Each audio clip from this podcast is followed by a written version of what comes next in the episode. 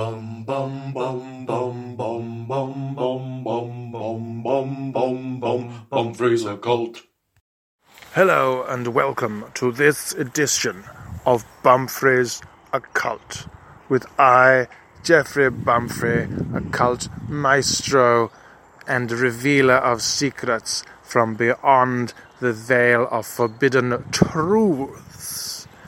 In this episode, it being season 3, episode 8, for those who are counting, I, Jeffrey Bumfrey, with the assistance of my cowardly right hand man, Bunny Arbuthnot, take on an occult mole.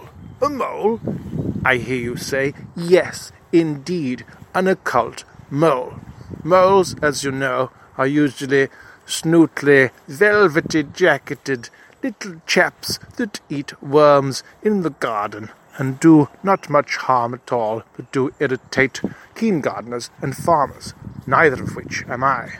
I am a friend to the mole, and the mole is a friend to me, usually.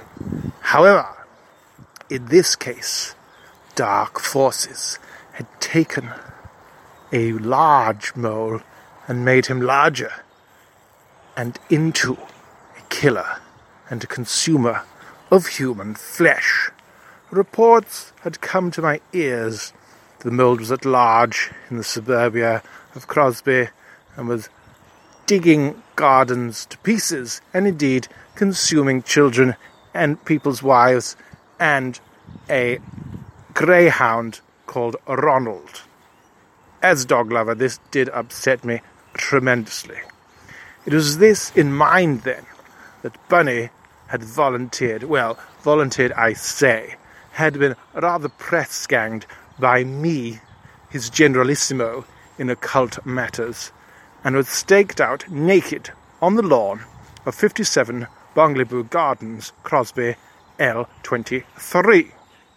As the moon lit shone, Bunny was voicing his complaints, as he was staked out, star shaped, legs akimbo, with a large proportion of rhubarb jam spread over his testicles and penile implement.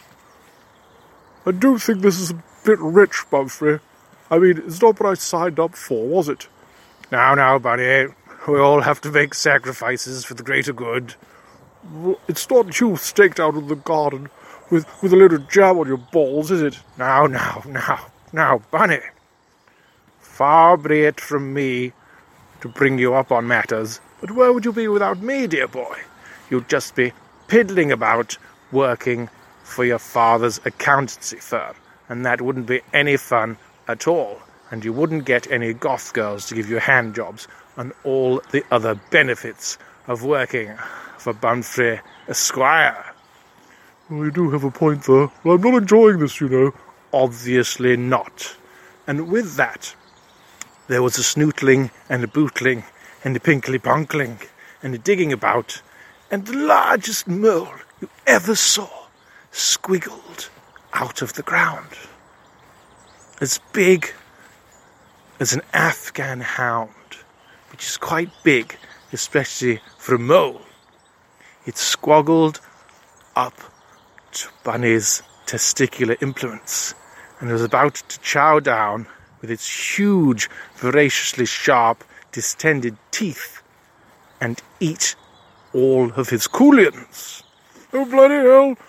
Come, come, Bumfrey, sort it out! I'm here, Bunny, not to worry.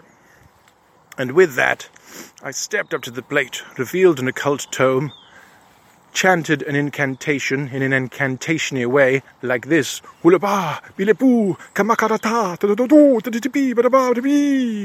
And the mole exploded into arcane green fire and was no more. Right then, you better get a shower, I said to Bunny. Bloody right, I'm not doing that again. No, no, no, indeed. And Crosby was saved from the occult mole. Tune in next time for another short, rapid, improvised and wongly edition of Bumfrey's Occult. Bum bum bum bum bum bum bum bum bum bum bum bum Bumfrey's Occult.